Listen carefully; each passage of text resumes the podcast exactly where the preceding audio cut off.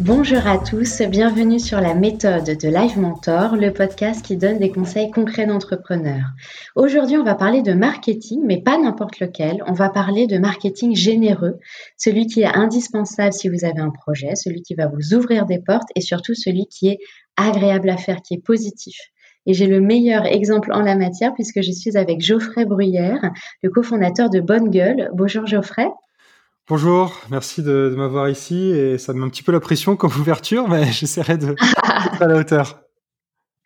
Alors, encore plus de pression justement pour te dire que euh, Bonne Gueule, alors pour ceux qui ne le connaissent pas, c'est une marque de mode masculine et surtout c'est un beau parcours entrepreneurial qui est toujours cité en exemple chez Live Mentor et on va voir pourquoi, mais ne t'inquiète pas, ça va très bien se passer. Euh, pour parler de marketing, on va commencer comme d'habitude avec un cas pratique du livre La méthode Live Mentor. Alors là, c'est l'histoire d'Isabelle. Elle est naturopathe et micro-entrepreneur. Elle a acheté un local pour exercer son activité, mais elle n'arrive pas à trouver assez de clients. Elle n'a pas de plan de communication. Elle ne veut pas faire de marketing parce qu'elle pense que ce n'est pas aligné avec ses valeurs. Donc, elle ne sait pas quoi faire et elle est dans l'impasse. Alors Geoffrey, avant de parler en détail de ton parcours et de celui de Bonne Gueule, euh, je voulais savoir quel conseil tu, donnerais à Isabelle parce qu'on entend souvent cette peur de se vendre, de confondre un peu le marketing avec la vente et donc de ne pas savoir comment s'y prendre. Oui, c'est vrai. Euh, bah, ce que je dirais à Isabelle, c'est que euh, comme toujours, il y a, y a, du bon et du mauvais marketing, que souvent le marketing, vu de l'extérieur, on va l'associer à à tout ce qui est de mauvais dans, dans le monde de l'entreprise, mais qu'il y a aussi des manières de, bien le faire. Euh, par exemple, euh, euh, je sais pas, parfois on se balade euh, dans la campagne, on trouve sur un, on tombe sur un beau petit resto qui a mis des petites tables bien agencées, des petits stores tout mignons et, quatre petites bougies à, à l'entrée le soir pour que pour que ça fasse encore plus mignon et que les, que les gens de passage viennent viennent dîner. Bah, c'est du marketing. Euh, donc, euh, on peut tout à fait faire du marketing euh, agréable, utile. Parfois, il y a aussi d'autres cas de marketing. Par exemple, bah, il y a des entreprises dont les entrepreneurs écrivent des livres, des livres qui peuvent être super intéressants, super inspirants. Euh, je, sais que, que, Live Mentor aussi, Alexandre a écrit un livre. Bah, c'est également euh, du marketing. Donc, euh, l'important, c'est pas de chasser en bloc le marketing, c'est de trouver le marketing qui lui convient. Ouais, donc en fait, tu veux dire qu'on peut faire du marketing euh, de qualité sans renier ses valeurs et justement, c'est ce que tu as fait avec Bonne Gueule. Alors, si on, commence au début de l'aventure euh, en 2007, Bonne Gueule, ça a démarré avec un blog euh, qui a été créé par Benoît Vostenka, donc vous êtes devenu associé. Quel était l'objectif de ce blog au départ? Eh ben, l'objectif, c'était juste euh, de, d'avoir du plaisir à partager euh, des infos sur la mode et d'en apprendre encore plus au contact de la communauté. Il n'y avait aucune visée euh, entrepreneuriale, il n'y avait aucune visée financière. Le blog de 2007 à 2011, il n'a pas gagné un euro. On s'est plutôt évertué à refuser les, les propositions de placement publicitaire des marques qui nous contactaient. Mais voilà, c'était juste une histoire de d'échanger avec d'autres passionnés. Ouais, justement, ce qui est, euh, ce qui est très surprenant, c'est que la ligne éditoriale du site, elle est toujours euh, restée indépendante. C'est-à-dire que vous n'avez pas fait de lien d'affiliation, d'articles sponsorisés. Et euh, la monétisation, elle est venue après quand vous avez lancé la marque de vêtements et, avec les livres que vous avez écrits. Et je trouve que justement, c'est un bon exemple qui montre qu'on peut faire du marketing à sa sauce, en fait, euh, comme on veut, sans forcément euh, faire euh, de la pub sur son blog comme tout le monde. Pourquoi est-ce que c'était important pour vous de, de, faire de cette façon-là? Eh bien, nous-mêmes, avant d'être des passionnés de mode, on est aussi des, des, clients de mode, quoi. Comme tout le monde, on, on avait envie de, de, de trouver des, des, beaux vêtements dans lesquels on se sente bien et, et confiant.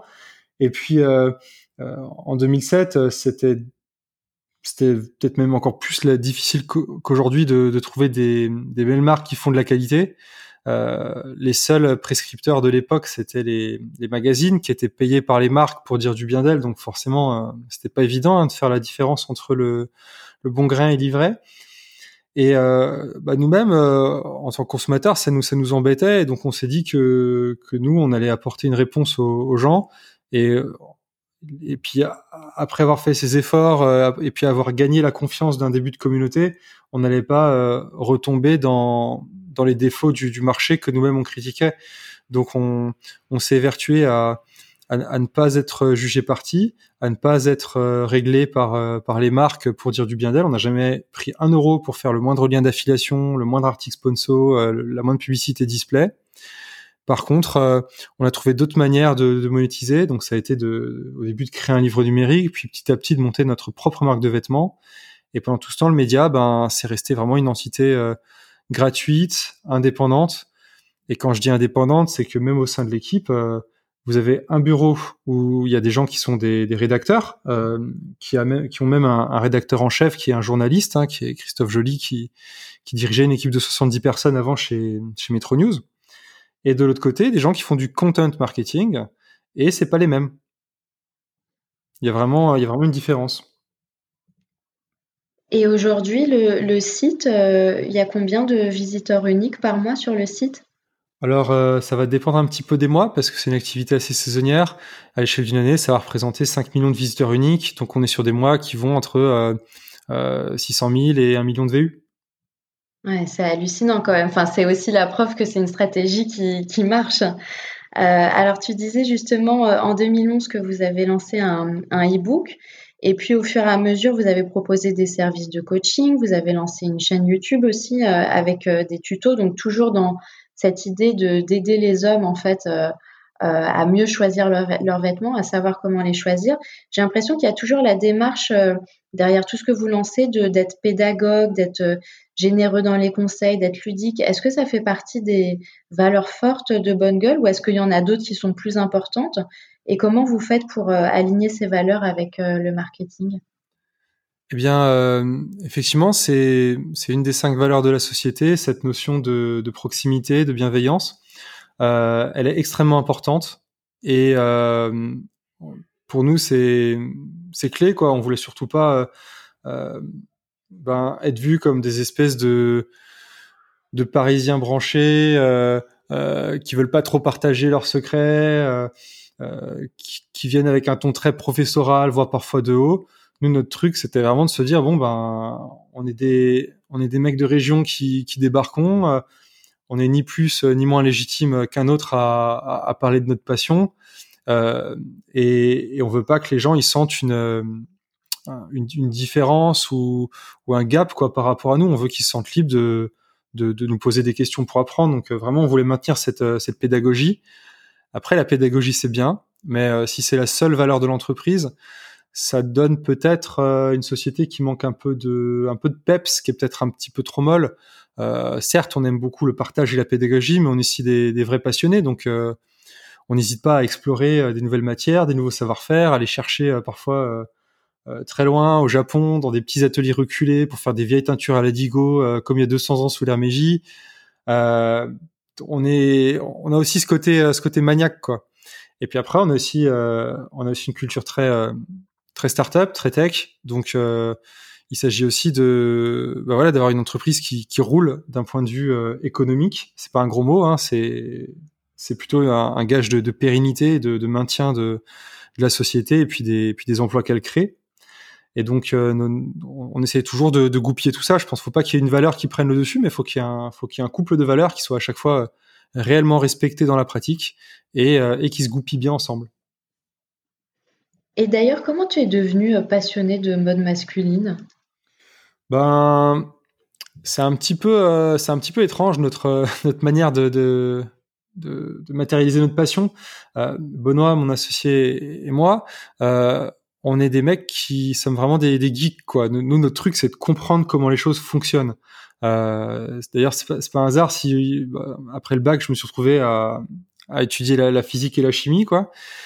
Et, euh, et en fait, quand on a découvert la mode, euh, on s'est rendu compte que bah, c'était bien plus intéressant que, que ce qu'on pourrait penser. C'est pas juste une histoire de voilà d'avoir un vêtement dans une forme et une couleur donnée. Euh, qui tombe d'une telle manière. Mais la mode, c'est aussi le vecteur euh, de savoir-faire, d'histoire d'hommes, de femmes, de patrimoine, euh, de liens avec des territoires. la mode, c'est facette, la facette des, visible des, évolutions sociologiques. Il y a plein de vêtements qui sont liés à, tel ou tel moment fort de la société, à tel ou tel courant de droits sociaux, de politique. par exemple, la chemise de Mandela, ou bien euh, euh, je sais pas, à Tokyo, euh, il y a 3-4 ans, il y avait la, révolution des, parapluies. Euh, il y a plein de symboles comme ça. Et puis la mode, quand, on est un petit peu geek de science, parce qu'on peut être geek de plein de domaines, mais moi j'étais un petit peu geek de science, ben, c'est aussi des matières qui ont toutes des propriétés différentes. Il n'y a pas du tout les mêmes propriétés chimiques entre un, entre un coton, entre une laine, entre, un, entre une matière type, type Gore-Tex.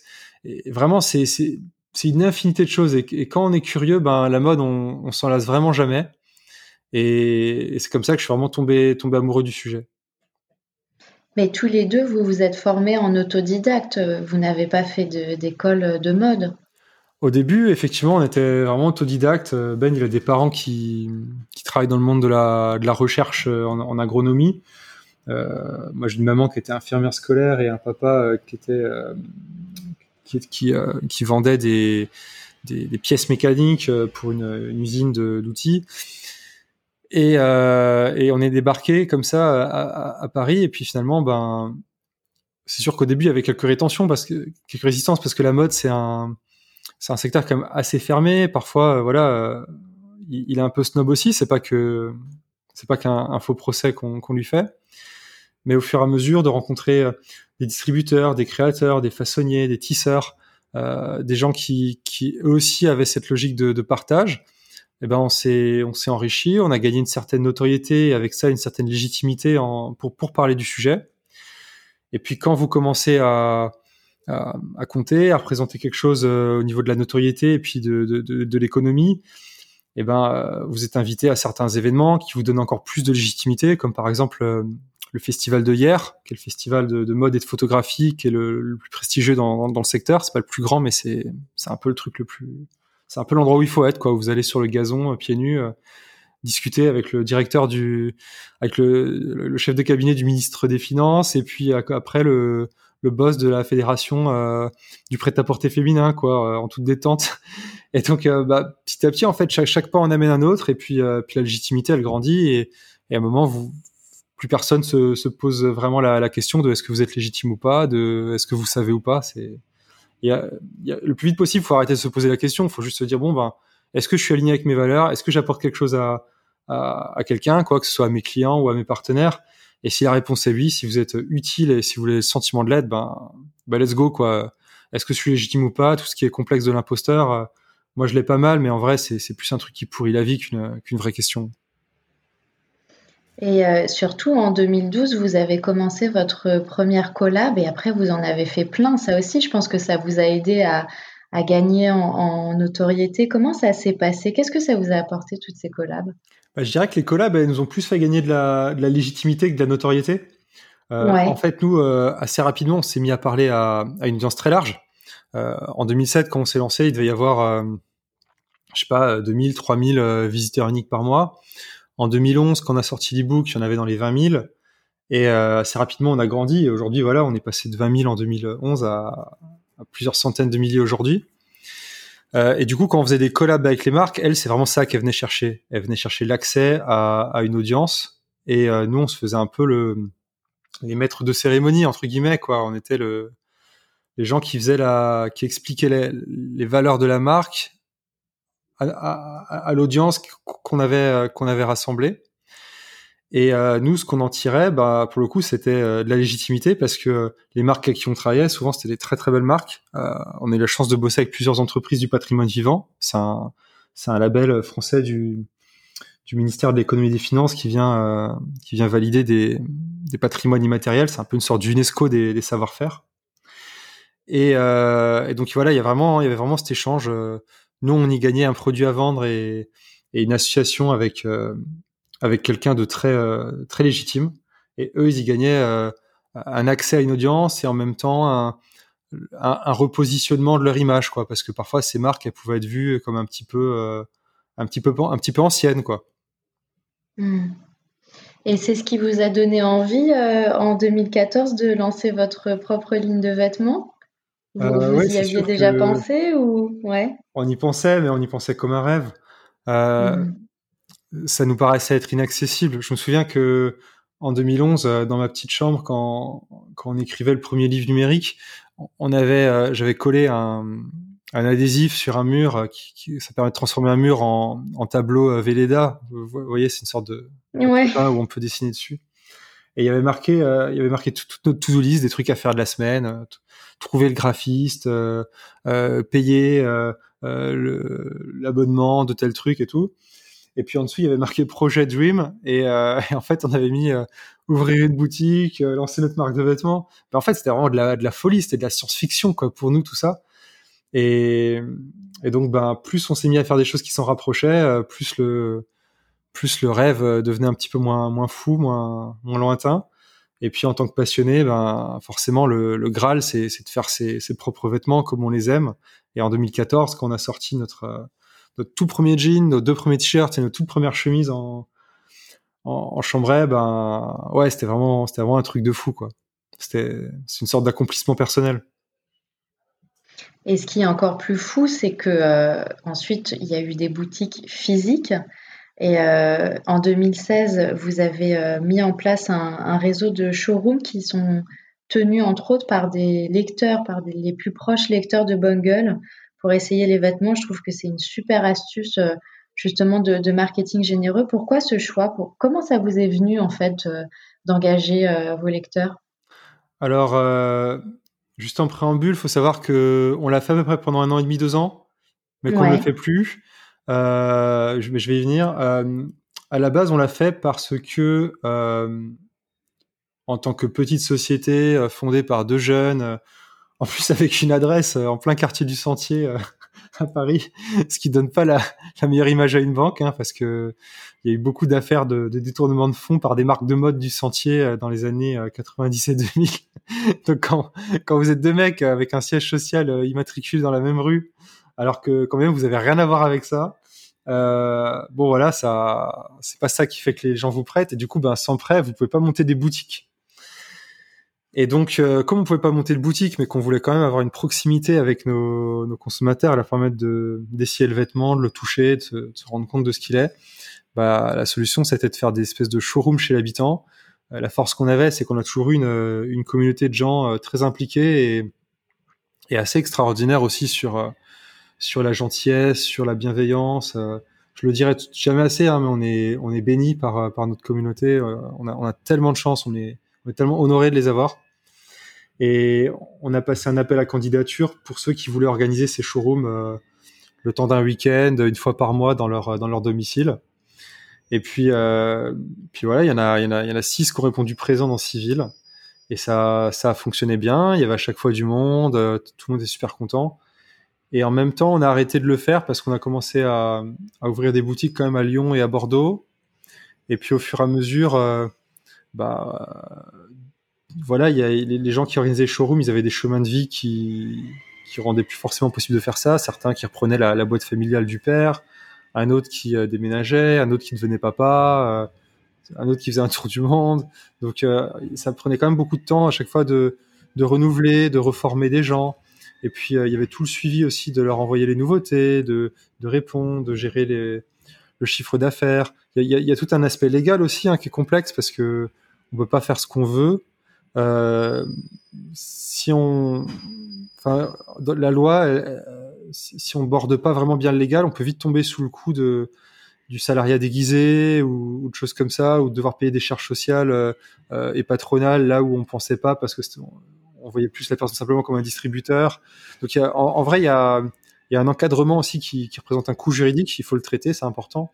Et en fait, toute cette lourdeur, toute cette complication, même quand ça a l'air simple vu de l'extérieur, ben voilà, ça nous paraissait un peu compliqué à maintenir.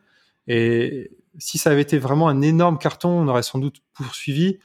Mais c'était euh, ni un échec ni un énorme carton, c'était juste un projet qui fonctionnait.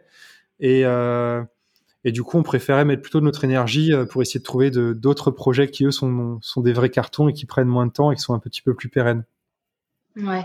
Bon, en tout cas, c'est super d'avoir euh, d'avoir testé ça. Ouais, c'est toujours important de tester.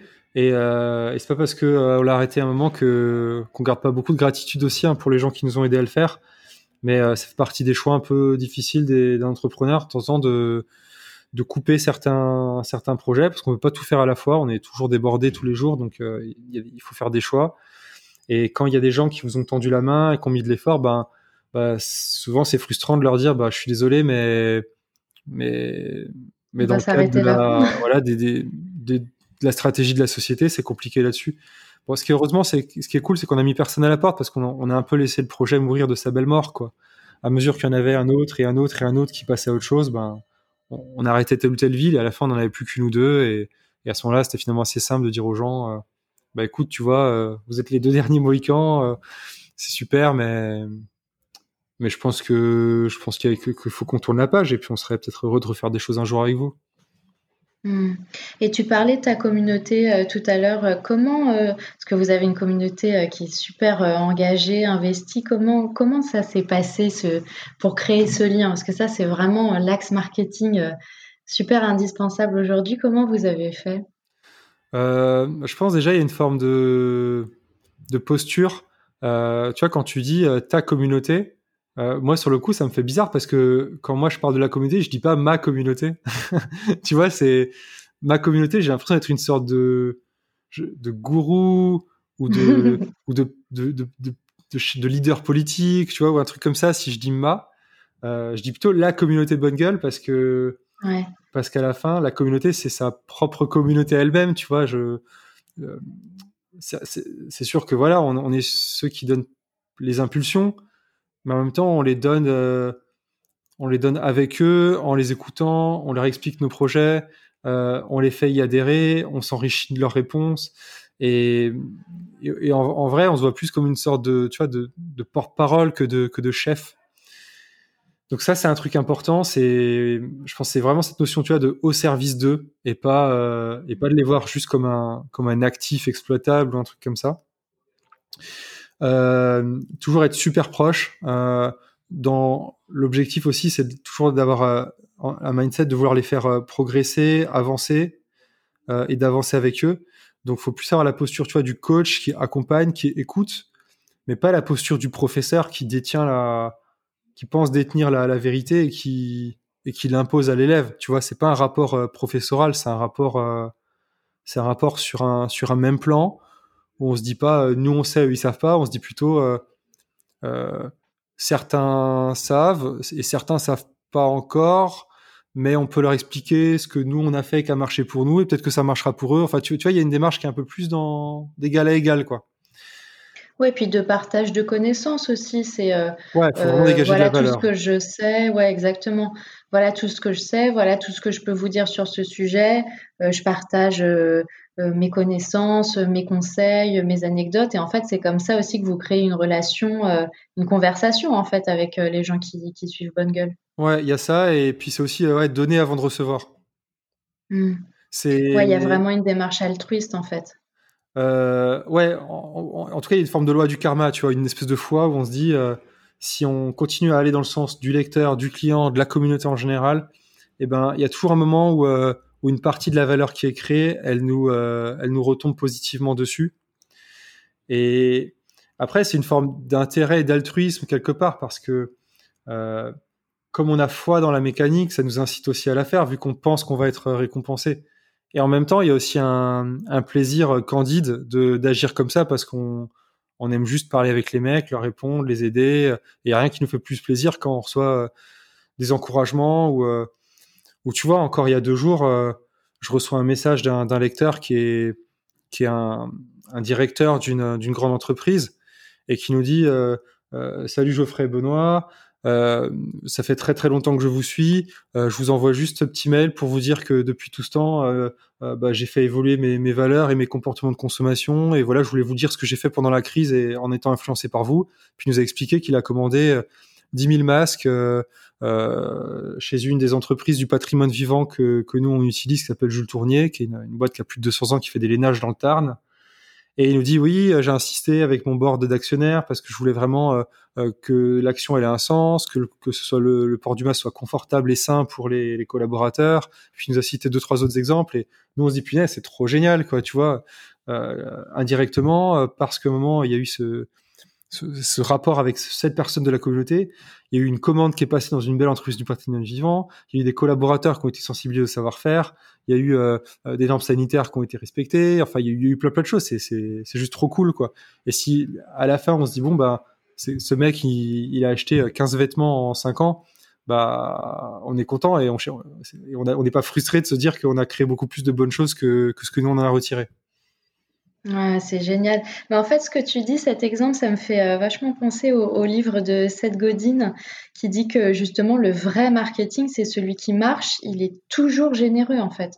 C'est en ça que le marketing, c'est c'est pas un gros mot, c'est c'est que quand tu as une démarche comme ça euh, euh, généreuse vers les autres pour aider les autres, pour pour apporter de la connaissance, ce que tu dis, c'est que ça revient en boomerang. Donc ça, c'est toujours possible en fait. C'est jamais, euh, c'est pas du marketing agressif comme euh, que, comme on peut avoir euh, cette image un peu cliché du marketing. Oui, oui, je suis d'accord que c'est une dynamique qui, qui, fonctionne vraiment. Après, je dirais qu'il y a quand même des, des, secteurs et des niveaux de gamme où elle fonctionne mieux qu'ailleurs. tu vois, tu as quand même des secteurs qui sont uniquement drivés par le facteur prix. Par exemple, voilà, si je prends la mode, la, la fast fashion, en vrai, mm. pas se permettre d'être généreuse. Parce que si elle est généreuse, ça veut dire quoi? Ça veut dire qu'elle arrête de, de, de, fabriquer au Bangladesh. Ça veut dire que euh, elle dit la vérité à ses clients. Ça veut dire qu'elle se met à utiliser des pigments plus chers mais pas toxiques. Ça veut dire que euh, elle traite bien ses collaborateurs en boutique et elle en fait pas simplement des, des machines à, plier, à replier des t-shirts. Euh, et, et, et, même si en fait les gens d'une entreprise de fast fashion, les, les, les dirigeants, les actionnaires, les, les, managers, les salariés, ils auraient envie de faire bouger les choses. En vrai, c'est pas dit que le client il accepterait que le t-shirt il passe de 8 à 13 euros. Et, je pense du coup que tu vois que tu as des secteurs comme ça où, où, où la route est longue. Où, où elles, elles, peuvent bien plus difficilement, tu vois, être dans des logiques de création de valeur et t'as des secteurs où c'est vraiment encore pire, quoi. Tu vois, euh, le fermier texan qui fait de l'agriculture de masse, euh, peut-être qu'il peut appliquer certaines notions comme ça dans, sa culture interne d'entreprise, tu vois, en, traitant bien ses, fermiers, euh, ses employés, ses ouvriers et tout. Mais, encore faudrait-il que qu'il ait une écoute côté client et, quand en face de lui il se retrouve avec les acheteurs de la grande distribution où tu arrives dans un couloir on te fait attendre deux heures exprès euh, juste pour te montrer qui c'est le boss et qui a le pouvoir et qu'ensuite euh, tu rentres dans un long couloir où le mec il t'écrase tes prix en te comparant avec tous les autres mecs qu'il a écrasé avant et il dit bon ben je te prends mais faut faut que je t'écrase encore plus que les autres. Bah, pour eux c'est un peu plus difficile quoi. Hmm. et ça me fait penser d'ailleurs est-ce qu'il y a des erreurs marketing que, que vous avez faites pour Bonne Gueule? Ouais, je dirais qu'on a certains postulats qui étaient pas bons et que ça nous a conduit à des, des erreurs ou des, ou des, exagérations. Par exemple, tu vois, euh, la transparence et expliquer, c'est un fondamental chez nous. Mais je pense mhm. qu'il y a un moment où euh, plus tu expliques, plus on te pose des questions, plus on te pose des questions, plus tu t'expliques. Et en fait, tu arrives dans une situation où d'un côté, euh, le, tu vas te rentrer dans de la justification, ce qui, ce qui n'est pas bon, parce qu'à un moment, tu restes tu restes euh, responsable de tes décisions, enfin tu restes entre guillemets souverain de ton business, quoi, tu vois, de tes choix. Et donc, euh, donc a un moment, il n'y a pas tout qui a expliqué. Il y a un moment, il a dit, je te comprends, mais j'ai choisi ça. Et l'autre truc, c'est que plus tu expliques de choses, euh, plus à un moment, euh, les gens ils vont, ils vont te challenger encore plus. Et parfois, tu as certains consommateurs, euh, ils vont pas te féliciter pour les 99% de choses que tu fais bien, ils vont te féliciter, ils vont te, te te, reprocher encore la, les 1% de chance que tu fais pas encore bien. Alors qu'une boîte, tu vois, qui fait peut-être 50% euh, de trucs bien et 50% de trucs pas bien, euh, comme la plupart des boîtes, tu vois, bah, on, on, va rien leur demander, tu vois, genre, nous, les mecs, parfois, ils nous disent, euh, mais pourquoi est-ce que vous présentez pas les vêtements six mois à l'avance pour qu'on ait vraiment le temps de réfléchir, machin Alors nous, on leur dit, bah, attendez, on vous les présente déjà avec l'agenda trois mois à l'avance. Ensuite, tout le vêtement est parfaitement expliqué une semaine à l'avance. Euh, je veux dire, il y a un moment, euh, vous n'avez pas besoin de six mois pour savoir si vous allez acheter un pantalon. Euh, et aucune autre marque présente autant en détail ses vêtements et, autant à l'avance tout court. Donc, tu vois, il y a, y a, un effet où plus t'en donnes, plus les gens parfois ils s'y habituent, ils le prennent pour des acquis et ils t'en demandent encore. Donc, c'est là que parfois il faut savoir mettre une limite et rester ferme dessus et dire, je comprends, mais je souhaite pas communiquer là-dessus aujourd'hui, tu vois. Ouais et ça ça vous a amené à ajuster votre communication à un moment donné ou vous avez toujours gardé la la même façon de parler à vos clients et à votre Alors on on continue à se montrer, tu vois, heu, proche, auditable et tout. Je continue à répondre à chaque mail, heu, à chaque commentaire sur le forum qui m'est adressé et cetera. Simplement, heu, maintenant, il y a des moments où, on attend nous-mêmes de de bien bosser le sujet avant de communiquer. Parfois, on sait aussi, la communication, ça a aussi des retours de flamme parce que parfois tu communiques sur un truc et puis ensuite tu as par exemple un retard de production alors que tu as communiqué sur une date de sortie et puis au final tu te retrouves à communiquer une autre date et recommuniquer une autre date. Là, par exemple, en Covid, heu, bah, les fournisseurs, ils ont ils ont tous des petits retards et donc au final, tu alors que celui qui a super bien communiqué et qui a été très transparent, tu passes pour celui qui sait pas gérer sa prod, alors que tout le monde a les mêmes problèmes, tu vois? Mmh. Donc tu as des effets comme ça comme ça à gérer où faut faut, heu, ouais, faut faut faut faire gaffe et faut faut pas hésiter à dire, heu: «Je comprends ta question, je comprends ta curiosité et heu, ça me fait plaisir que tu me poses la question, mais heu, je souhaite pas communiquer aujourd'hui, nous communiquerons plus tard», quoi. Il y a un moment, faut pas faut pas hésiter à le dire, sinon tu rentres dans dans des justifications sans fin et et en vrai, ça s'arrête jamais les et puis à la fin, tu tu tu tu travailles plus, tu tu tu t'essouffles à répondre à des questions sur un forum, heu, qui s'arrête jamais, quoi. Mmh. Ouais, tu veux dire qu'on peut tout à fait, heu, être ferme, heu, sans avoir, besoin de se justifier, en permanence, quoi. Ouais, ouais, Ouais, je comprends. exact et puis il y a il y a certains éléments, sans en faire des secrets, tu as tu as le droit de pas les divulguer tout de suite, quoi. Ouais. J'avais entendu que, hem, vous aviez créé un groupe Slack avec, heu, les 200 meilleurs clients de Bonne Gueule pour leur poser des questions sur la marque, heu, pour tester vos idées. Ça, je trouve ça super aussi comme, comme, initiative. Tu peux me m'en parler un petit peu? Ouais, bah, j'aime vachement ce groupe, on l'appelle le CM201. CM parce que c'est la communauté, 200 c'est les les meilleurs et 1 c'est un un peu nos les membres number one quoi, tu vois? Mmh mh. Et ouais, c'est assez cool, souvent on leur envoie des sondages, on leur poste une photo, on leur demande: «Qu'est-ce que vous en pensez?»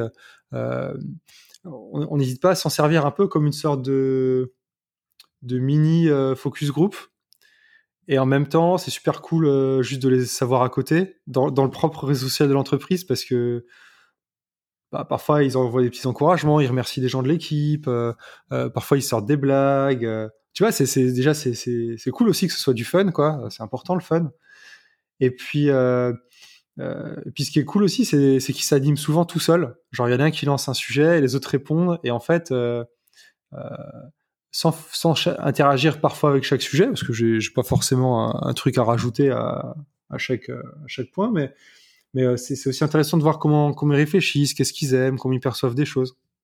Qui ils sont quoi, tout simplement. Ça ça donne une vraie réalité tangible en fait à à pour qui on travaille. Et puis surtout de les inclure dans le process de création, c'est génial, je trouve. Heu, ouais, c'est vrai qu'il y a un impact aussi où, heu, quand les gens ils se sentent, heu, ils se sentent impliqués, heu, ils sont ils ils ils ils sont encore plus engagés, quoi. Après je je j'aime pas non plus tomber, tu vois, dans dans certaines marques, c'est un peu la mode en ce moment d'envoyer des sondages aux consommateurs en demandant: «Comment tu veux ton jean?» heu, plus ou moins court, plus ou moins long, plus ou moins bleu, plus ou moins petit et en vrai, heu, en vrai, ça a aucune utilité pour la marque, heu, d'un point de vue prod parce que quand tu poses à à à à 1000 personnes ces questions, la réponse tu la connais déjà, c'est la moyenne arithmétique. Heu, c'est un produit ni trop long ni trop court, heu, ni trop bleu ni trop gris, heu, ni trop lourd ni trop léger, quoi, tu vois? Le seul truc, c'est que tu les as engagés et en fait, c'est pour ça que les marques le font et là, je trouve ça manque un peu de de sincérité, du coup, tu vois? La démarche, c'est un peu, c'est un peu de les engager malgré eux, mais sans réellement, au final, écouter ce qu'ils veulent parce que tu avais déjà prévu, tu vois, le truc que tu allais leur donner. Alors que là, bah, il y a un côté plus, spontané, tu vois? Parfois, heu, tu vas avoir un mec qui va me dire: «Ah ouais, ce serait trop bien un pantalon de cette forme avec, avec, heu, des poches cargo» et nous, on va se dire: «Ah ouais, pourquoi pas? Vous vous en pensez quoi les autres?» et puis les mecs répondent et tu vois? Et là, tu as vraiment un truc qui ressort que que nous, on n'avait pas prévu et c'est vraiment ça qu'on aime. Ouais. Et est-ce que, tu parlais de de marque tout à l'heure, est-ce qu'il y a une, marque ou une personne, qui t'inspire dans sa stratégie marketing? Heu, ouais, il y a pas mal de gens, heu, dans le secteur ou ailleurs que que je respecte vachement et et que j'admire beaucoup. Bah, comme manager, j'aime beaucoup, heu et derrière en stratégie marketing, qui en découle, j'ai j'aime beaucoup Emery Jacquia. C'est, c'était le fondateur de Mattelsom qui a racheté la la Camif et qui en a fait un parce qu'à une époque, la Camif, c'était une centrale d'achat pour les professeurs où tu trouvais mais tout et n'importe quoi et maintenant, c'est vraiment un magasin de meubles, heu, éco-responsable et euh, ouais, ils ont, ils, ont un, ils ont un beau site, c'est clair, c'est net, on comprend les valeurs de la marque. Euh, ils, organisent des, des, du tourisme industriel aussi euh, avec leur clientèle. Ils les emmènent dans, ils les emmènent chez leurs fournisseurs, visiter les usines et tout. Ça, je trouve ça trop cool. J'aimerais bien le faire un jour. Ouais, donc ça, ça, j'aime vachement. D'un point de vue de la qualité du copywriting, de la DA, de tout, moi, je suis, je suis abasourdi par Hermès. Euh, je suis pas du tout client de la marque, c'est pas du tout, euh, je suis pas du tout le profil de clientèle et tout. Mais vraiment, chaque mot, chaque phrase, tout est, tout est malin, tout est bien dit, tout est, tout est court, tout est bref, tout est limpide. C'est, pour moi, Hermès, c'est la, je sais pas combien ils ont de gens qui bossent derrière et d'agences et tout, mais, mais en vrai, ouais. c'est la, le résultat final, c'est la quintessence du copywriting, quoi. C'est magnifique. Ouais. Euh, je le dirais juste pour le plaisir, tu vois, pour les petits jeux de mots et tout. Ouais, mais c'est vrai que chaque détail est, est soigné à la perfection. C'est hallucinant. J'avais vu euh, il y a pas très longtemps un, euh, leur rapport, enfin leur bilan financier, et même sur la couverture, en fait, ils avaient fait appel à un, à un artiste qui fait des collages à partir de petits personnages de, d'imagerie d'Épinal, et c'est magnifique. Et tu vois, rien que leur, leur rapport, il est beau, tu as envie de le lire, quoi. Enfin, tout est, ouais, non, mais je comprends, tout est, tout est hyper soigné, je suis tout à fait d'accord. Tu vois, là, quand je suis sur leur site, euh, euh, t'as une photo avec un mec euh, avec la cravate Hermès orange classique, tu avec les petits motifs qui fait du, du, euh, du ski nautique. Et t'as marqué, euh, tu vois, figure libre. Tu vois, et tout de suite, tu comprends qu'il s'agit, tu vois, des, des, motifs avec les figures. T'as le mec, tu vois, t'imagines qu'il va faire une acrobatie sur une vague. Euh, t'as la, la, sensation de liberté du mec qui glisse. Et puis t'as marqué euh, légèreté et douceur embarque à pleine vitesse entre slalom contrôlé des carrés et saut acrobatique des cravates. Et tu vois, t'as tout. Et puis t'as as même, tu sais, les assonances acrobatiques des cravates. Euh, mais pour qui sont ces serpents qui sifflent sur nos têtes Tu sais, c'est ce qu'on appelle les assonances. Tu, ouais. tu vois, il y, y, a tout. Les mecs, qui condensent tout dans une phrase. Je sais pas combien de temps ils passent, mais, mais le résultat, il est. Pour les gens qui aiment les mots, c'est du bonbon, quoi. Et d'ailleurs, en parlant d'écriture, euh, en quoi est-ce que la, la, newsletter de Bonne Gueule, ça a été un, un outil euh, important pour vous? Parce que je crois que vous avez même développé une newsletter payante, c'est ça? Non, non, non. Nous, tout est gratuit. Euh, sauf les vêtements. euh, Dommage. mais même, même le livre euh, qu'on avait sorti et qu'on avait édité, là, on va le ressortir en, en gratuit. On a décidé de pas le rééditer en payant. Euh, on va le rééditer en, en l'offrant. Euh, mais ouais, la newsletter, euh, nous, on a toujours une, euh, une conviction en termes de plateforme, c'est que quand tu es sur ton groupe Facebook, quand tu es sur ta page Instagram, t'es pas chez toi. Tu es chez Mark Zuckerberg, tu es chez Larry et Sergey, mais t'es pas chez toi. Ça veut dire quoi, t'être pas chez toi? Ça veut dire que euh, comme ce canal, il n'est pas propriétaire, t'en maîtrises pas les règles. Euh, à une époque, euh, enfin l'histoire elle arrête pas de se répéter, mais euh, pourtant les gens ils continuent de faire les mêmes erreurs. Il y a 15 ans, tu as Google qui arrive auprès, chez les titres de, journaux et qui leur dit bon, bah, grâce à la puissance de notre outil de recherche et, et d'internet, on va digitaliser vos contenus, on va les rendre super accessibles dans, en format AMP dans nos résultats de recherche. Vous allez avoir plus d'audience, ça va être plus rapide, vous allez pouvoir dégager plus de revenus publicitaires parce que vous aurez plus d'audience à vendre à vos annonceurs et, euh, et, tout le monde sera content. Sauf que qu'est-ce qui se passe? Le consommateur, il commence à être habitué à ce canal. Il se met à consommer le contenu via Google de plus en plus au lieu de le consommer directement sur euh, le site web euh, du journal ou en achetant le journal en lui-même. Et puis, une fois que le comportement est là, Et ben le Gafa, qu'est-ce qu'il fait? Il dit bon ben maintenant je vais mettre mes propres pubs sur sur le flux d'articles. Et comme euh, ben, le média, lui, il est, il, il un peu entre le, marteau et l'enclume, où d'un côté, ben, le GAFA lui apporte des revenus publicitaires et d'une autre, il, en pompe de plus en plus. Et ben, il y a une espèce de, relation de, parasitisme qui se développe. Et ensuite, c'est arrivé pareil avec Facebook qui a dit à toutes les marques, ben, faut faire des groupes Facebook, euh, vous allez voir, c'est génial. Euh, quand vous posterez un truc sur votre groupe Facebook, 100% des gens l'auront dans leur feed. Aujourd'hui, c'est 1% des gens qui reçoivent dans leur flux d'informations ce que poste une marque. Et maintenant, les marques, elles doivent payer pour accéder à leurs propres audiences sur Facebook. Et ensuite, ça a été pareil sur Instagram. Et maintenant, c'est en train d'arriver avec les stories. Et maintenant, c'est Instagram qui lance sa propre, euh, propre web télé. Et, l'histoire, elle continue à se répéter. Et c'est pour ça que nous, ben, on a toujours été euh, hyper partisans pour euh, développer nos audiences sur deux canaux qui sont notre site web et notre newsletter. Ça, ce sont des canaux propriétaires. La newsletter d'une marque, c'est à la marque. Idem pour le site web. C'est pas un truc qui appartient à un GAFA. Et euh, après, on a quand même euh, une chaîne YouTube, on a quand même des réseaux sociaux. Mais la posture, c'est pas de se dire que nos audiences, elles doivent se développer dessus. La posture, c'est de se dire que euh, ces, pages Facebook, cette chaîne YouTube qu'on a, eh bien, ce sont un peu plus, un peu comme des ambassadeurs, des émissaires qui vont faire découvrir Bonne Gueule à des audiences qui sont là-bas, avec l'objectif de les faire revenir vers notre utilisateur et vers notre site web et vers nos boutiques. Donc, tu vois, il y a vraiment une logique de se dire, tu as le centre, tu vois, du système solaire, c'est euh, tes canaux euh, propriétaires, c'est ton site web, c'est ta newsletter, c'est tes boutiques, tu vois, c'est vraiment tes actifs. Et, euh, et tout le reste, ça doit uniquement être des choses qui, qui viennent renforcer en fait le, centre de ton système solaire. Tout le reste, c'est des satellites, quoi. Mais il y a trop de marques pour qui le, le, centre du système solaire, c'est Instagram. Et, et ben, c'est des marques qui se retrouvent à, à devoir dépenser de plus en plus en pub et qui sont de plus en plus étranglés. Ouais. Ouais, et qui en effet sont à la merci de ce qu'Instagram euh, décidera euh, un jour, quoi. Exactement. Et c'est pour ça que les stratégies de contenu, c'est génial, parce que tu peux les héberger toi-même. Mmh.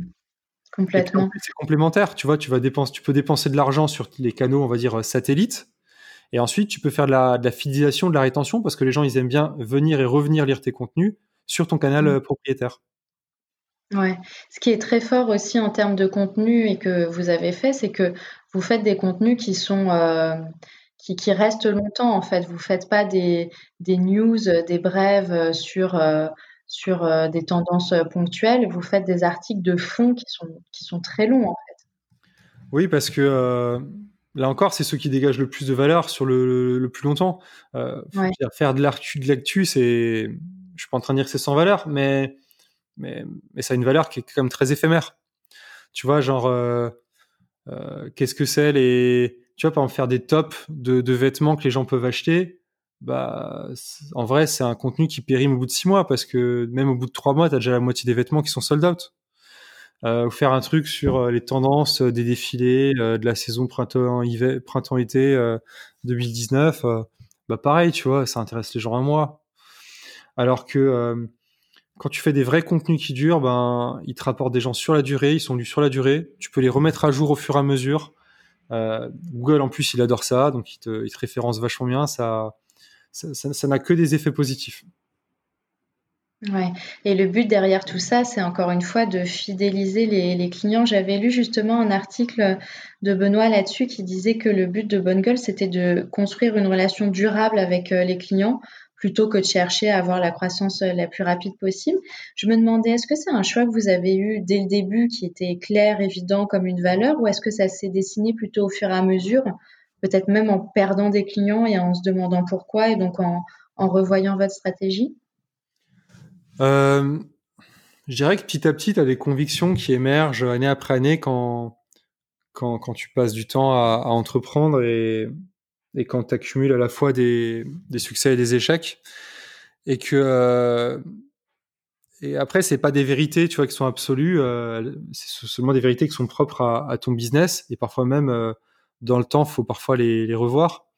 Mais voilà parfois tu as, des convictions qui apparaissent et c'est vrai que certaines des convictions qui sont très ancrées chez nous c'est le fait de se dire euh, euh, on préfère fidéliser que qu'être une comète, une étoile filante qui fait kiffer des gens, mais ensuite qui les déçoit.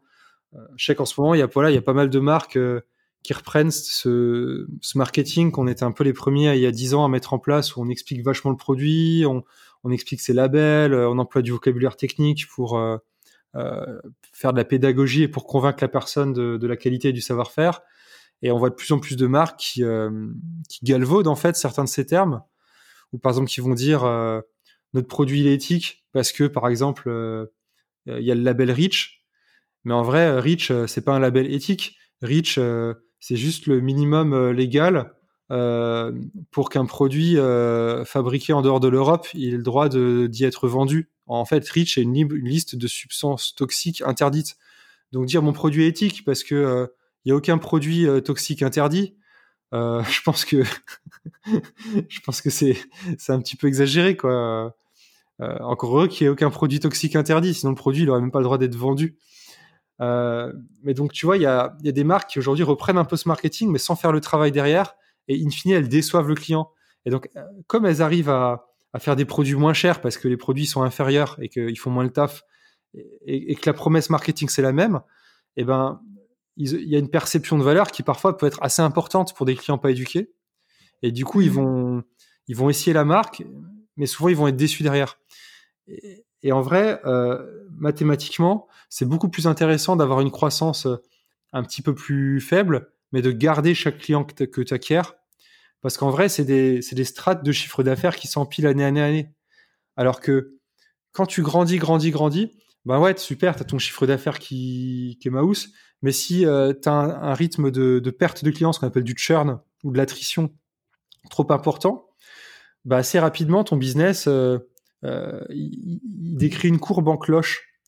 Parce qu'en fait, il va vachement grandir jusqu'au maximum de la cible adressable. Et une fois qu'il a adressé tout le monde, une fois que tout le monde a vu les pubs de, de telle ou telle marque euh, qui fait ses petits trucs en prévente et compagnie, et eh ben, et eh ben une fois que les, les, les, mecs qui devaient, qui devaient tester, ils ont testé et qui sont, sont détournés, ben game over pour la marque, quoi, tu vois.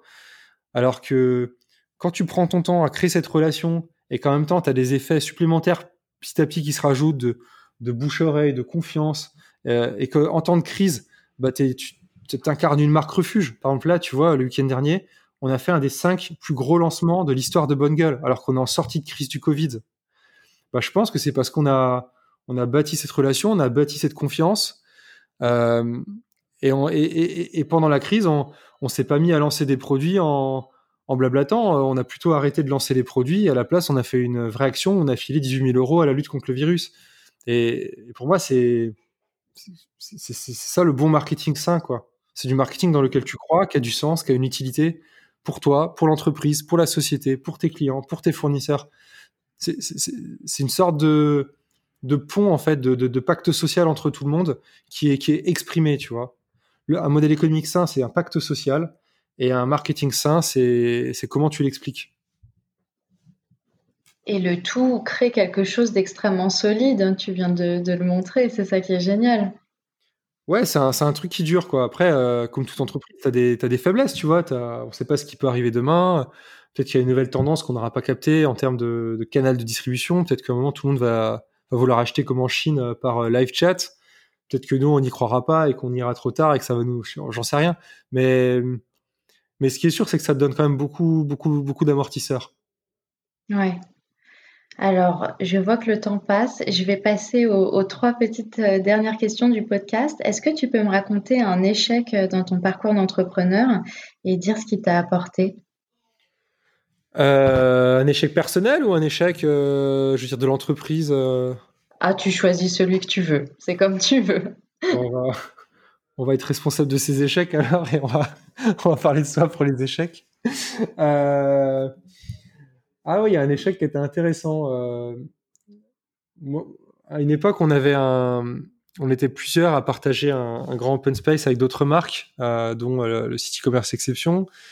Et puis quand eux, ils sont partis prendre d'autres bureaux et que nous, on s'est retrouvés avec un, espace trop grand pour nous, moi, j'insistais vraiment auprès de l'équipe pour pour qu'on trouve quelqu'un, un nouveau locataire. Et puis, il y a un mec de l'équipe qui s'appelle Florian Deveau, qui aujourd'hui est, le numéro 2 et fait le marketing de, de Vopilo, qui est une, une chouette marque de, de coussins. Ils ont gagné le concours Lépine, je crois, mhm. des coussins pour, pour, dormir et qui, qui évitent le, le, le, le, mal de cou. Euh, et, donc ce, et ce mec, euh, Flo, qui était, euh, que j'adore, qui était, qui était le tout premier stagiaire de Bonne Gueule et qui est devenu le salarié qui restait le plus longtemps, il, a vachement insisté pour que à la place on fasse un showroom, qu'on monte nos vêtements et qu'on fasse une boutique. Et moi je fais Flo, attends, on n'est pas sûr que les gens viennent, on a un loyer énorme à payer, il faut qu'on arrive à le diluer. Euh, va falloir qu'on achète des meubles pour que ça fasse pas pourri parce qu'on parle quand même d'une cave du sentier avec en plus la, le parquet qui est un peu gondolé parce qu'il y avait un dégât des eaux. ça faisait une pyramide, tu vois. ça faisait pas forcément rêver au départ, c'est ça? Et le truc était en plein sentier, quoi. Tu vois, genre en face, les commerces, t'avais euh, un truc de de de textile euh, à l'ancienne euh, qui, avait été repris par deux mecs qui vendaient des cigarettes électroniques. Le machin d'à côté, c'était des mecs qui déchargeaient des rouleaux vraiment à l'arrache. Enfin, c'est des sentiers, c'est encore le truc, c'était encore le truc des ateliers clandestins. Enfin, ça existe encore un petit peu, tu vois. Et c'était vraiment le quartier où tu avais ça. Et je me mais qui va venir dans notre cave, quoi? Et, en fait, euh, bah moi, j'ai vraiment eu tort de penser comme ça. Et, j'ai eu de la chance d'avoir quelqu'un en face qui défendait euh, et qui argumentait euh, avec passion ses, convictions. Parce que parce qu'au final, on l'a fait, le, showroom. Et puis, ça a été un carton. On a, ça ramenait quasiment 20 000 euros par mois de, de vente dans une cave du sentier. Improbable. Et puis, euh, puis c'est suite à ça qu'on s'est dit bon ben si on ramène 20 000 euros par mois dans une cave du sentier, il n'y a pas de raison qu'on ramène pas 40 000 euros par mois euh, dans une boutique du Marais. C'est pas donc du coup on va on va ouvrir une boutique dans le Marais et, euh, donc c'était mon erreur mais mais à la fin à la fin ça m'a ça m'a appris que que que c'est souvent les, les, les, managers aussi qui, qui ont raison et qu'il faut les écouter. C'est génial. C'est une super belle erreur là. Ouais, ouais, elle, est dure, en fait à, à pas faire au début aussi cette erreur parce que parce qu'au début, tu as, as, des gens qui sont souvent jeunes et toi-même, tu es jeune aussi, donc du coup, tu es moins dans l'écoute et en même temps, euh, tu es obligé d'avoir un management un peu plus directif. Et c'est vrai qu'au fil des années, tu as des managers qui, sont, qui ont de plus en plus de recul, de plus en plus d'expérience. Et donc, c'est plus facile de faire confiance quand toi, tu es rassuré, avec en face des gens très capés, qu'au tout début, quand tu es avec une équipe de, de petits piou tu vois, qui sortent tous euh, euh, de leur premier stage euh, d'école et qui sont au deuxième, tu vois.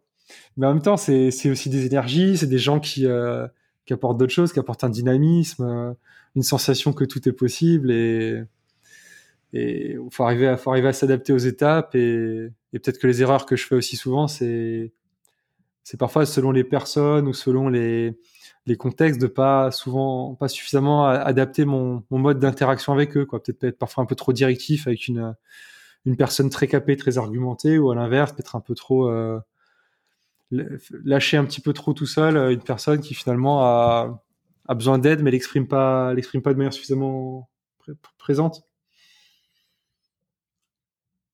D'accord. Alors après les erreurs, euh, les moments difficiles, qu'est-ce que tu te dis, dans les moments où c'est dur? Parce que j'imagine qu'évidemment, euh, il y en a eu de depuis, 2007. Qu'est-ce que tu te dis pour, pour tenir le coup? Bah, je me dis qu'après la après la pluie, le beau temps, hein, moi j'appelle ça la douche de cailloux, tu sais? Il y y a un côté, où, plus la boîte elle grandit, plus ça avance. En vrai, plus plus plus t'as, pardon, hein, je sais pas comment l'exprimer différemment, mais plus t'as d'emmerde. c'est mathématique, tu vois. Euh, t'as plus de personnes, t'as plus de clients, t'as plus de fournisseurs, t'as plus, as plus de tout, donc tu, ne peux que avoir plus de problèmes à gérer, quoi, tu vois. Euh, et, et, donc du coup, bah, ce que je veux dire, c'est que j'accepte d'avoir des problèmes, j'accepte de vivre des crises parce que c'est un état de fait. Euh, râler contre ça, ça aurait pas plus de sens que de râler contre le mauvais temps, tu vois. C'est comme ça. Et ouais, puis c'est pas constructif. Surtout. Non, voilà. Et après, je me dis que bon, bah voilà, ça passe. Et puis après, tu as des moments où qui sont, qui sont plus cool. Et puis euh, parfois, je me dis aussi bientôt mes vacances. Et c'est vrai que là, depuis août, euh, j'ai pas pris. En vrai, depuis août, j'ai pris deux jours de congé. Et ces deux jours de congé, quand je les ai pris, bah, en fait, la veille, il y a eu un souci informatique dans l'entreprise et on a, on a perdu tous les contenus des pages de vente des produits qui sortaient le lendemain. On a, oh on était sept au bureau à réécrire les contenus jusqu'à 5 heures du mat.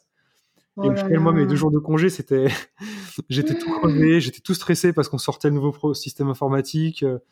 Et en plus, au début, il y avait deux, trois petits bugs d'affichage des ventes. Et au final, je croyais que on, était à 10% de l'objectif alors que alors qu'en fait tout se passait bien donc euh, j'étais déjà en train de me demander comment on va comment on va passer l'hiver quoi mais, euh, mais, voilà quoi tu dis bon bah voilà c'est c'est comme ça et tu, te retournes aussi vers des gens qui te font du bien c'est là que c'est bien d'être bien entouré c'est là que c'est bien d'avoir les petites tapes sur le dos des des clients, des gens qui te coachent, de, de tes proches, de ta copine, de tes collaborateurs, de, de tes associés. Et, et ouais, tu essaies de voir le, positif, le soutien, l'humain dans, tout ça. Et, et puis à la fin, on est tous dans le même bateau. Hein, donc euh, les gens, ils vivent aussi les mêmes choses avec toi. Et puis je me dis, ouais, je me dis aussi que finalement, les crises, c'est des bonnes choses. Ça, ça, te force à accélérer sur certains projets, à résoudre certains défauts. Euh, ça te fait repositionner euh, un peu de manière forcée parfois certaines choses, revoir la situation différemment. Et puis à la fin, ça crée une histoire commune avec les gens. On se dit, bon, ben, tu vois, c'est c'est pas quand tout va bien que les gens ils tissent entre eux une histoire forte. C'est quand ça va mal, parce que c'est quand ça va mal qu'on voit que, que le mec ou la nana à côté, ben ouais, elle est solide, elle est impliquée, euh, et elle reste cool, elle euh, même, même quand elle en bave, tu vois. Ouais. Ouais, ouais, je suis tout à fait d'accord. C'est aussi dans ces moments-là que, que ça soude les liens et qu'on se dit, euh, regardez quand même, on, a vécu ça et on s'en est sorti. Ouais, c'est difficile, hein, mais enfin, faut essayer, faut essayer d'y voir d'y voir un peu de chance, quoi. Mmh. D'accord. Bah, merci beaucoup, Geoffrey. Merci infiniment pour, euh, pour euh, toutes, euh, toutes ces réponses sur le marketing généreux. où est-ce qu'on peut diriger les gens qui veulent en savoir plus sur Bonne Gueule, sur toi? Eh bien, il y a.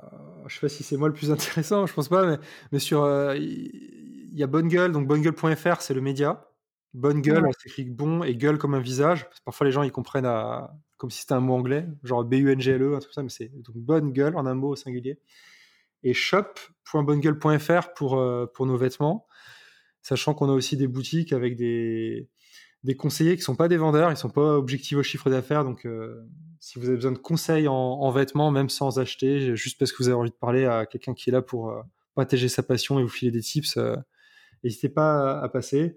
Et puis si vous vous intéressez un peu plus, on va dire, au backstage de Bonne Gueule, euh, on a une chaîne YouTube, donc Bonne Gueule TV sur YouTube, et euh, il y a toute une chaîne où, j'ai fait des petites vidéos où, euh, je j'explique mes mes difficultés, ce que ce que j'apprends et, et, mes erreurs aussi. D'accord, bah merci beaucoup, merci beaucoup, c'est vraiment super.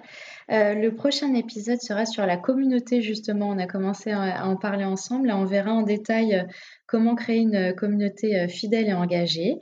Euh, voilà, c'est la fin de l'épisode. J'espère que ça vous a plu. N'hésitez pas à, nous envoyer des commentaires et à nous dire si vous avez d'autres astuces pour construire un marketing généreux. Merci à tous et merci encore Geoffrey. Salut. Merci beaucoup. À bientôt. Prenez soin de vous.